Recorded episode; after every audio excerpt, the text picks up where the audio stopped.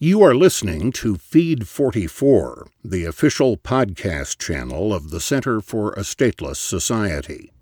C4SS is an anarchist think tank and media center. For more information, please visit c4ss.org.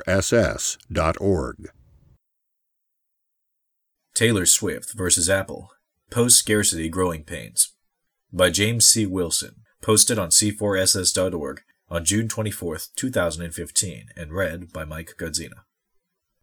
On June 22nd, pop megastar Taylor Swift released an open letter to Apple Music refusing to grant the company's new music streaming service access to her newest album. Her letter was a response to Apple's policy of not paying musicians whose work is listened to by customers during their three month free trial of Apple's platform.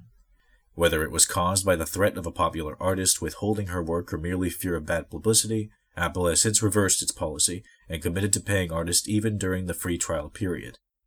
Such victories for the music industry, however, are likely to be short lived as technology continues to make its primary business model unworkable. The growth of streaming music has already contributed to a significant decline in music purchases in all forms.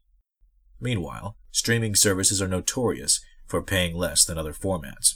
To illustrate this, Grammy nominated composer Armen Chakmakian shared a royalty statement in which he received a total of $4.20 for 14,227 streamed performances of his compositions.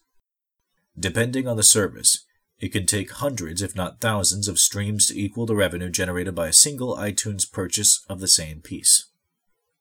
This is not to mention people sharing and copying music among themselves, which has only been made easier with sites like the Pirate Bay. People usually avoid paying for what they can get for free, and music essentially exists in a post scarcity world.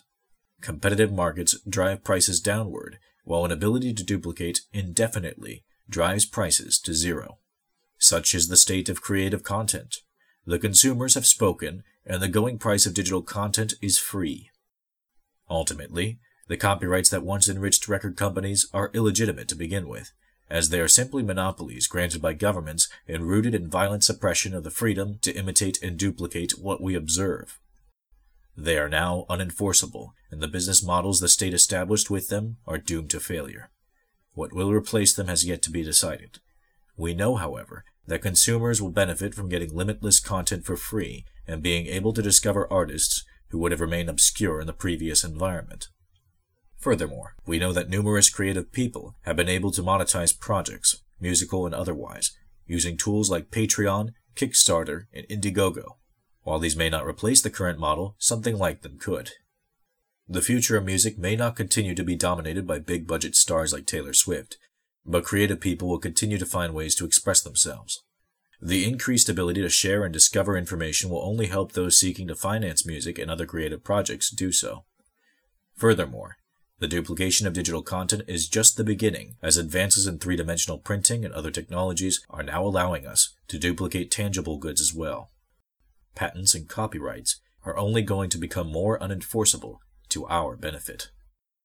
We are on the edge of a world of plenty, and government created artificial scarcity regimes are one of the few obstacles in our way.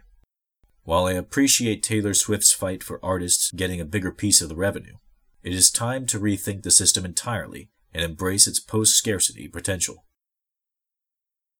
You've been listening to Feed 44, the official podcast channel of the Center for a Stateless Society. C4SS is an anarchist think tank and media center. For more information, please visit c4ss.org.